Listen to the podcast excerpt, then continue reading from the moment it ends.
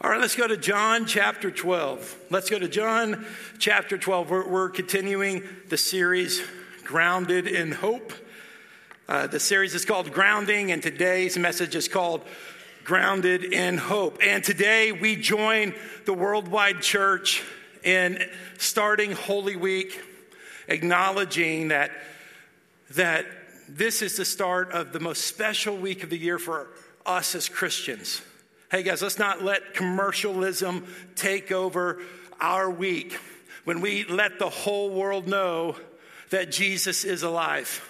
Then we let the whole world know that Jesus, we celebrate him 365 days a year because of what happened on one Easter Sunday morning, or one Sunday morning, the resurrection Sunday morning. And so, as you heard in video announcements, uh, just in case that didn't drown out um, we have a Saturday service at 6, a Saturday Easter service, and then our two services at 9 a.m., 10.45 a.m. We'll put out all the chairs so you'll have plenty of space. So we're not going to do pre-registration this time. We're just going to trust that you're going to pick the right service for you and for your friends and family.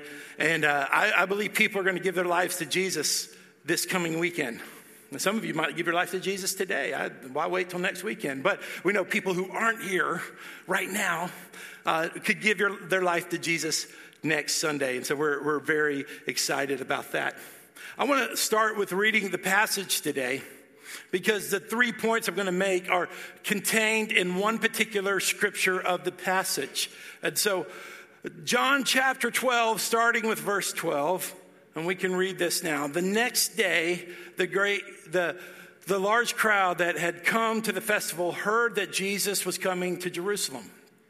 In verse 13, they took palm branches and went out to meet him. They kept shouting, Hosanna. And by the way, Hosanna means Lord save. Lord save, Lord save, or Messiah save. Blessed is he who comes in the name of the Lord. So when we had that spontaneous song that Pastor Aubrey led us in, and, and it was blessed is he who comes in the name of the Lord. For those of you who are familiar with that phrase, you know, we were talking about Jesus. In fact, I was up there saying, Jesus. You know, I was kind of yelling that out, but since no one sat in front of me, no one heard me. Thank God. All right.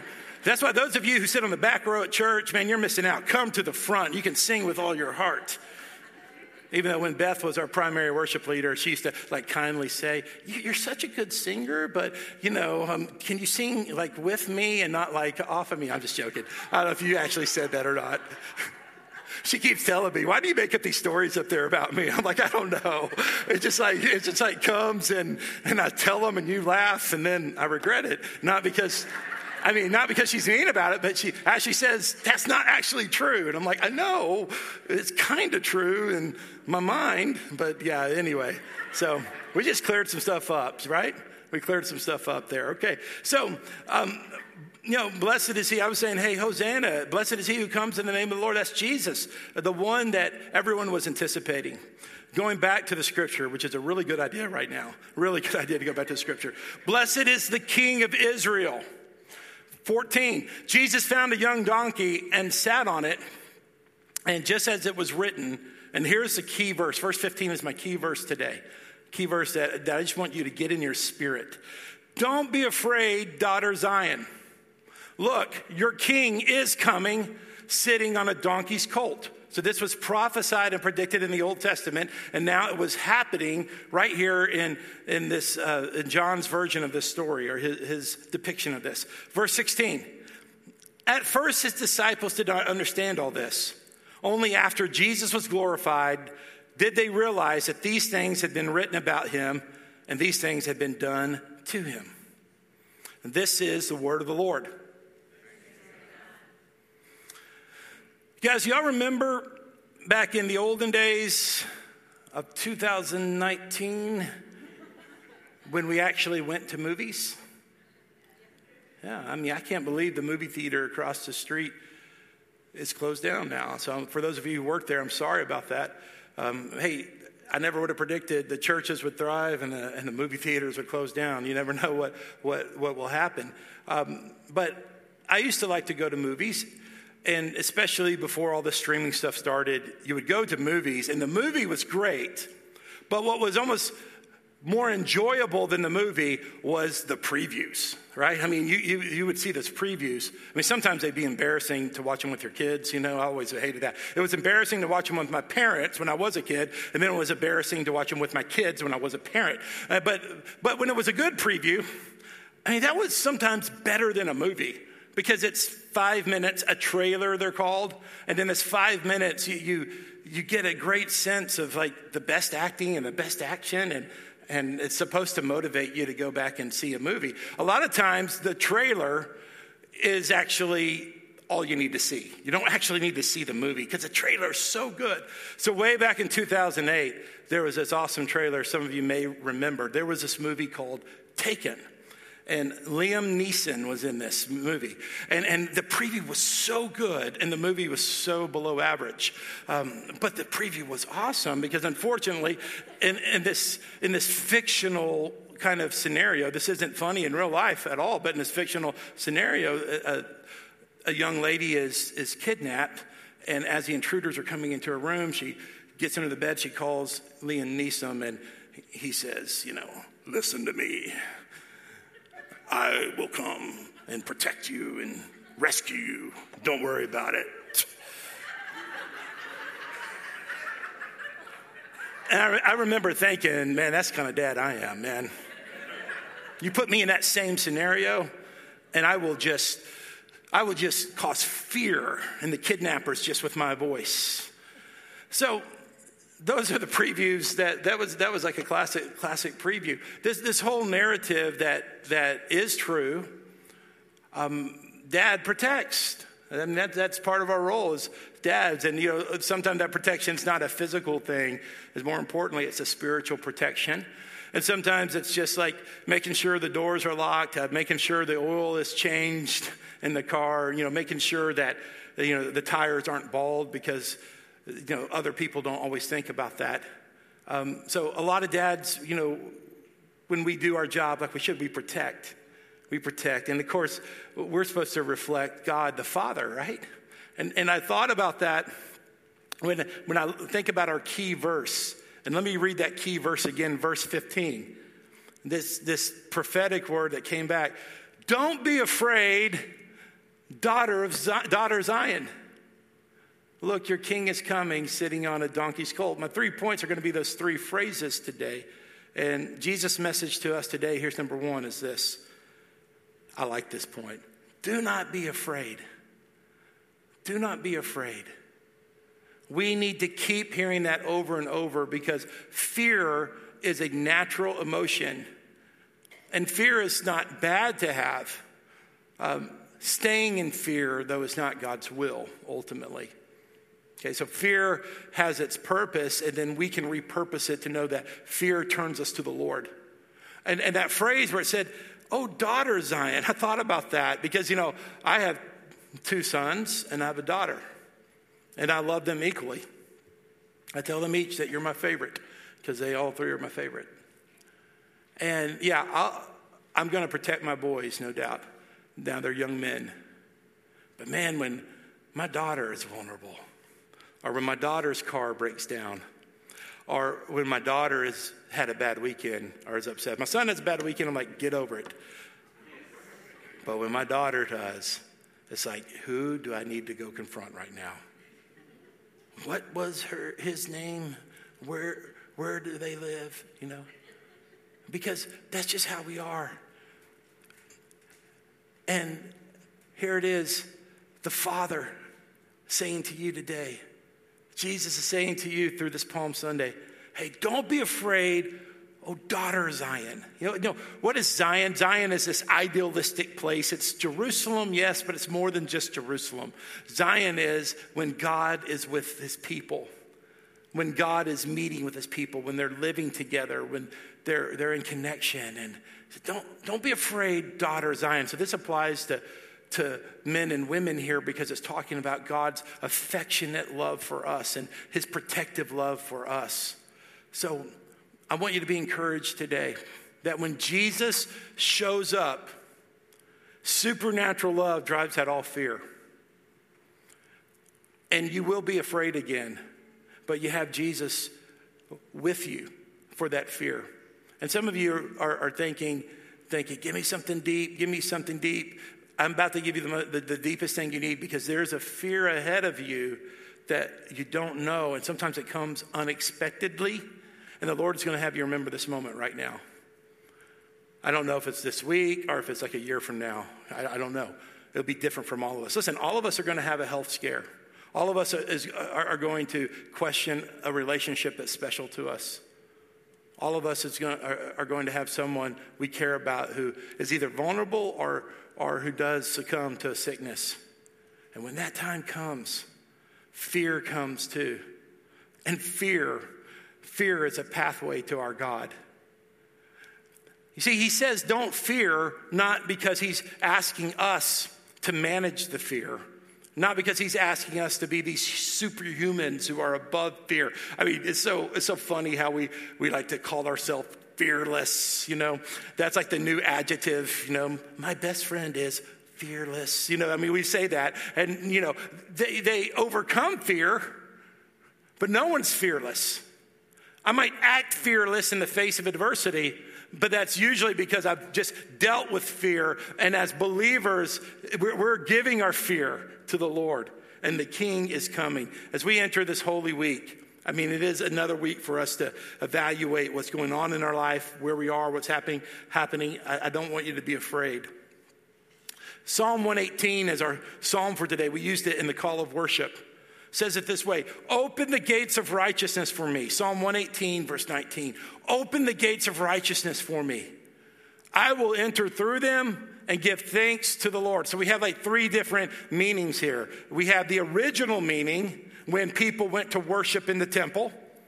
And then we have the meaning as it applied in John chapter 12, foreshadowing Jesus entering Jerusalem for Holy Week. And then I'm going to give you a third meaning, a meaning, and that is like your position with God your position with God here. Because, like, when we go to scripture and we go to a small group and we go to prayer and we go to the presence of God, this applies to us. Open up the gates of righteousness for me.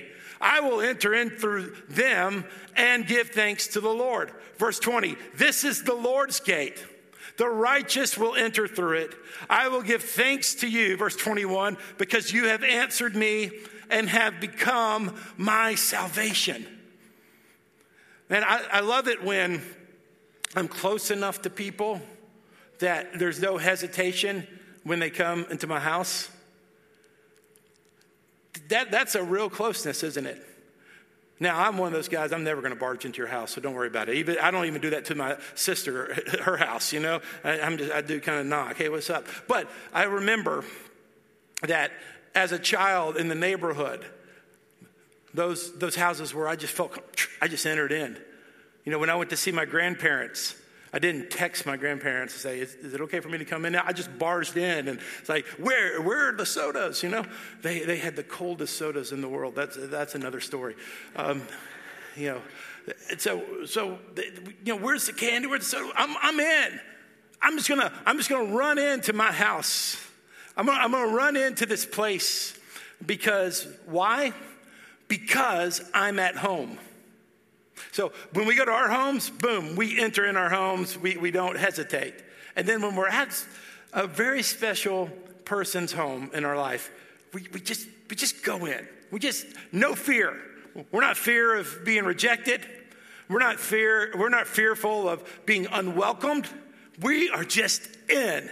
And guys, that's how it is when we're in relationship with Jesus. Like he wants us to have that yes in our hearts. I know some of you, like it was a big, a big deal to even come to this church, either on a previous Sunday or maybe for a few of you today. And and it's like, you know, walking into this building was so hard. And I understand that. There's all types of reasons for that.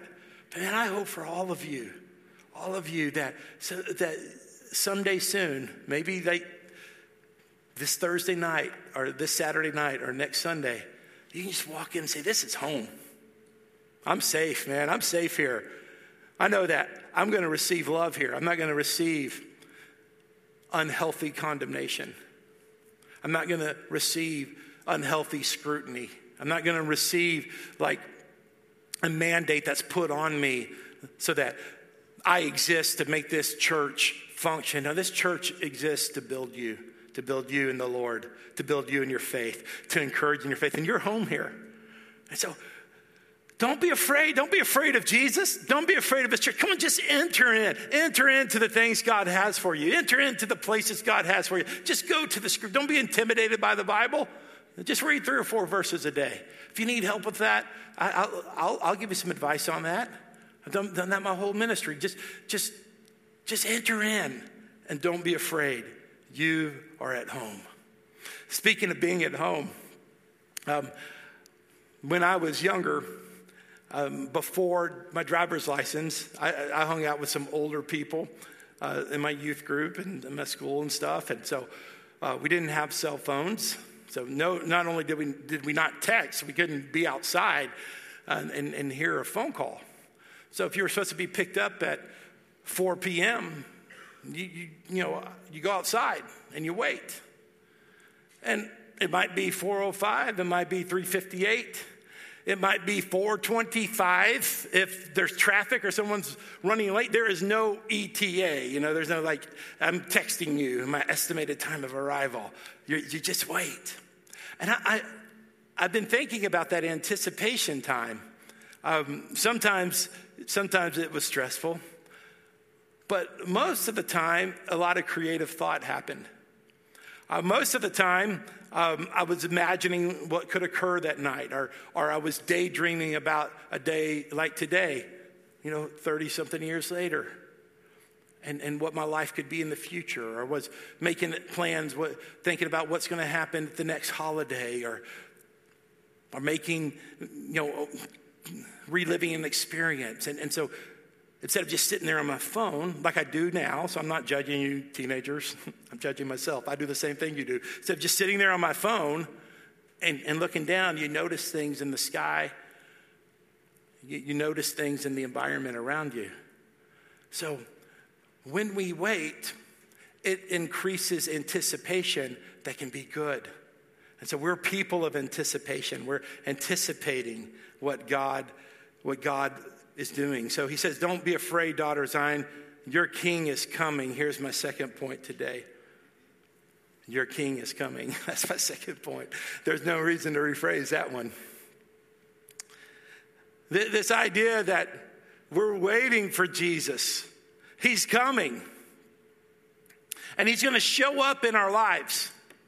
Part of the coming of Jesus, and let me just be crystal clear about this Jesus Christ will return visibly and physically to this world.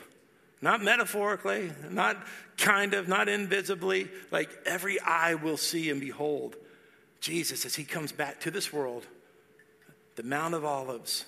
And we, we, you know, we look forward to that day.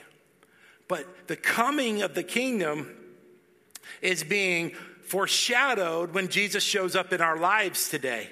So Jesus is going to keep showing up in your life. Like the arrival of the kingdom of God in, in the occupation you have, the job you have, in like Samantha and Daniel in the building of their family. Uh, I'm, I'm, I'm Mitchell and, and Samantha, I'm sorry. Mitchell and Samantha in the building of their family. They're showing up. For our, our single adults who, you have so much to give to our church. You have so much to give to our church now, now, you are not a more complete person when you get married. You're a fully complete person now. You're not a more fully complete person when you have kids. You're fully complete now. And we need single adults and we need couples who don't have children we need all types of people in all stages of life. Everyone is important. And Jesus shows up in those contexts. Jesus shows up in your singleness. Jesus shows up when you're childless. Jesus comes when, as I mentioned, in your employment, but he also comes in your unemployment to be there. Jesus is there in your health crisis. Jesus is there when the marriage is, is cracking. And he shows up and your king is coming. Your king is coming. The reason we proclaim the coming of the Lord is because we know that there's coming a day when Jesus is going to be in charge of this world um, in, in very recognizable ways to the whole world. And we'll see a world, what a world is like when a righteous king, when a righteous king is in charge. That's why I'm, I'm so concerned about those of us who are putting faith in earthly governmental systems. Can you just decide ahead of time that every governmental system will let you down until Jesus, who is the King of Kings, the President of Presidents, the Senator of Senators, the Governor of Governors, the Representative of Representatives, the Mayor of Mayors, that's Jesus. He'll never let us down. All those other men and women who are just like us, I don't want to disparage any of them I know it's, that would be a popular thing to do. I've done that accidentally not too long ago. These politicians, blah, blah. Hey, you know, these politicians are just like you and me. They're just like you and me. They're people. They make good decisions, they make bad decisions, but we don't, we don't worship them and we don't idolize them, and, and we shouldn't unfairly vilify them either. We, should, we, we, we have a perfect leader building a perfect kingdom and your king is coming. And it's going to happen physically and it's going to happen visibly that we're all going to see, but he's going to show up in your situation like now, like in this service and in this week. And, and I want you to know that and believe that. But here's the deal to see Jesus coming, here's my third point. You have to realize he's coming in unexpected ways. He's coming in unexpected ways. And that's why we know that a military king comes in a stallion, comes in a incredible, powerful military um, presence. And Jesus, it was prophesied that he would come in a donkey, and he did. And I want to talk to you about a very important verse because this verse showed up in Psalm, in our Psalm today. But then it's repeated many times in the New Testament, repeated by Jesus, and it's repeated by, by some of the epistle uh, authors. It says Psalm 118, 22. The stone that the builders rejected has become the cornerstone. This is a, a very important scripture to our faith because it was used several times again in the New Testament. So we, we, some of you are in construction, so you understand this concept better than someone like me. But I do know this is that there are footers, and you start construction, you put footers on on the edges of the house. See, I've already said it wrong. You know, Al's nodding his head yes, so thank you, Al, for helping me along here. But but the footers are important, and the footers are known as we in the ancient world as the cornerstone. And it's the most important stone because the whole house rests upon that stone. It's the cornerstone. It's if it's if it's flawed, if it's no good, the, the house the house is, is isn't going to be solid. So the scripture says the stones that the builders rejected, the builders were looking through all this stone, they're saying, hey, I'm to toss that stone out. I'm to toss that stone out. I'm not to build with that. That's a bad stone. That stone is ineffective. We don't need it. And they threw it in the trash heap. Jesus took the stone that was on the trash heap, and God took it in Jesus and said, Hey, no one else wants this stone. I'm to build everything on it. I'm to build my kingdom. So, God the Father and the triune God did that with Jesus. Everybody wants a political leader, everybody wants a military leader. I'm going to take a carpenter's son and, and I'm going to make myself incarnated as the carpenter's son. And the stone that the builders rejected becomes crucial and becomes everything. You know, there's a type of art. I know we have some artists in here, uh, recycled art, and it started with uh, Pablo Picasso, where he would, he would do different types of, of um, collages, and he began to take newspaper and different kinds of trash, and he would, in his creative mind, make, make these pieces of art. Now it's a thing through the 20th century, now into the 21st century, this idea of taking trash and making it art. And there's no limits to that. It doesn't have to be a certain size. It doesn't have to be a certain dimension. It can be two dimension, three dimension, but it's the idea of taking creativity and taking trash and, making it something beautiful. Recycled art. Guys, that's what we are. We're recycled art. I mean, we, we are people of mistakes. We are people of deficiencies. We are people who, who don't have it all together, but Jesus has taken us and really taking that metaphor even further. He's put us in the body, so together we make something more beautiful. Trash can become art. And trash, you know, the enemy has called us trash, but God has called us art. and God has called us something beautiful.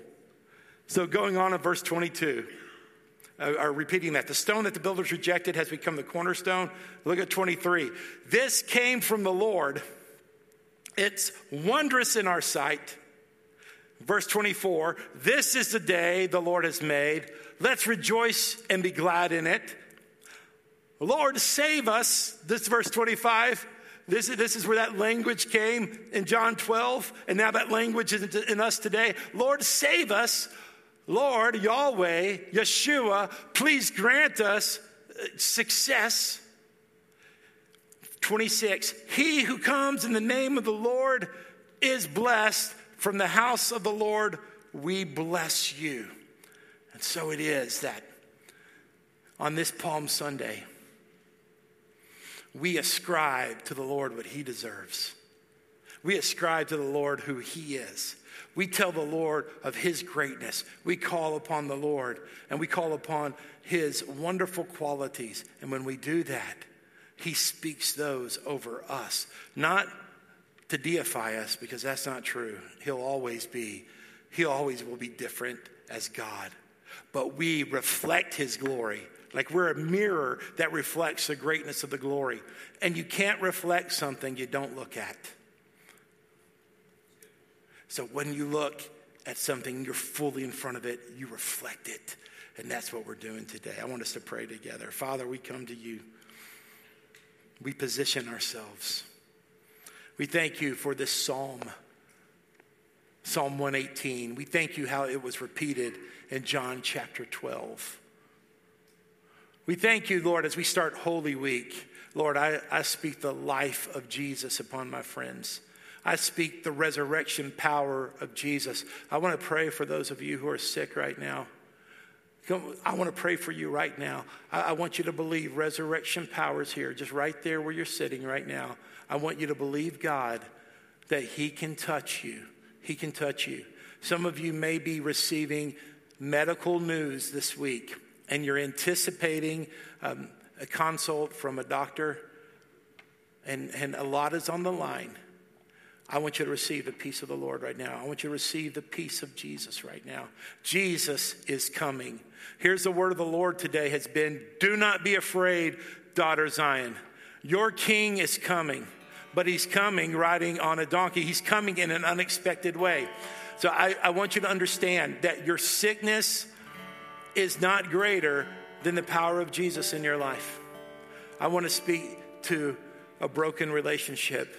In the name of Jesus, I pray that you would have the power to know what is over and what the Lord is not done with. And I want you to hear that. I want you to hear that. You know, there's some things that are over and you need to accept that. But there's some things, there's some relationships that the Lord has said He's not done yet. I want you to hear this. You're not making that decision, the Lord's making that decision. The Lord has said He's not done. So, Father, we pray for life upon the relationships in which you want there to be life. And God, we pray, oh Lord, that every damaging relationship, every what we now call in the modern times codependent relationship, every destructive re- relationship. I'm going to pray this against every soul tie.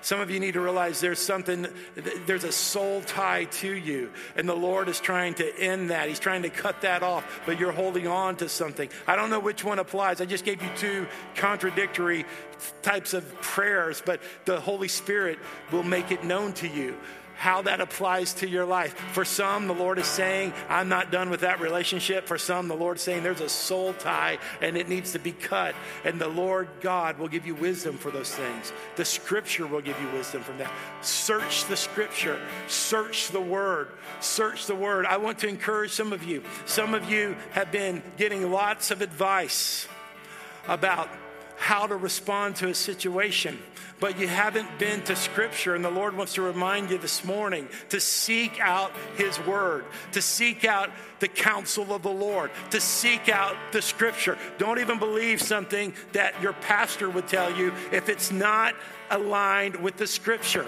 If it's not aligned with the scripture, it's not for you. We're people of the word. We're people that are protected by the word. And so don't don't neglect the source of truth that's reliable.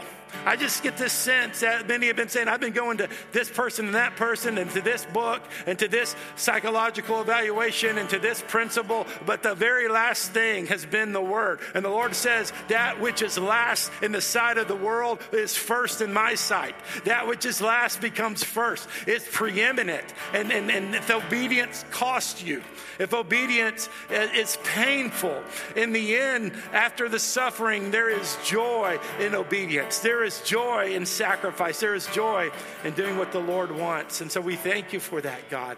We receive that. I, I want you just to receive the word of the Lord. See, there's some things that are a sermon, but there's some things that are a word of the Lord to you. And so I want you to receive those things which God is calling you to receive. So we thank you, Lord. Let's stand together. And we just want to welcome the presence of the Lord.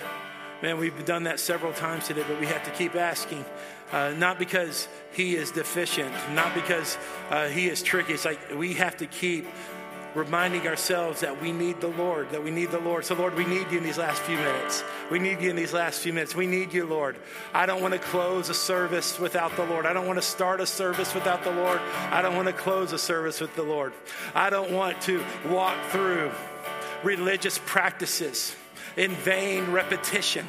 I don't want to just show up at church and my body's at church, but my heart's not there. I mean, I'm physically here, but I'm spiritually distant. No way. Come on, this is the Lord's time. It's the Lord's day. We're not going to wait till next weekend to make Easter Sunday the only Sunday we talk about resurrection power because resurrection power is not just every Sunday, it's every day, it's every hour. The same Spirit that raised Christ from the dead dwells in you right now. And, and sometimes when we're at church, we, we literally stir up the gift of God. We stir up the gift of God, and we're like, we're not going to let it become stale and stagnant and old. The wind of the Holy Spirit, it begins to blow, and that little bitty ember that you can hardly notice when the wind of the Spirit blows, it begins to spark again, and it begins to roar again. And I want to let you, I want you to hear this. It doesn't take long when the Lord gets involved for the fire to come back. Some of you are saying, man, back in the 90s, I was on fire. Back in the 10s, I was on fire. Back when I was living there, back when I was going there, back when I was spending time with them. And it seems so far and it seems so distant, but it's not because the same Holy Spirit who was at work then is inside you right now. The same Holy Spirit who was at work through that relationship is at work in your present body right now. The same Holy Spirit that's in your memory is still in your body and your heart right now. And so it doesn't take long. When God gets involved, the fire comes back uh, and the power comes back. It is here for us. So, Father, we pray for the wind of your Holy Spirit. We pray, Lord, for the fire to burn bright again. Lord, we pray for the passion for Jesus to stir up. We pray for the things of the Lord to, to come and to take residency in our life. We pray for the establishment of the kingdom of God. We pray, Lord, that the Spirit would be stronger than the flesh. We pray that we would feed the right things. And we pray that the life of Jesus would be ours today. And as we move into this ministry time, Lord, I just pray that your Holy Spirit would do his work within us. We're going to open up uh, communion for those who want to take it today. But I, I want us to it's so special to me and it's such a special part of our service uh, you know we, we, we, we heartily want to do it today with all our hearts. But i want if some of you need to pray with someone here that you know and love it's okay. It's okay if you don't make it to the line today. It's, it's okay.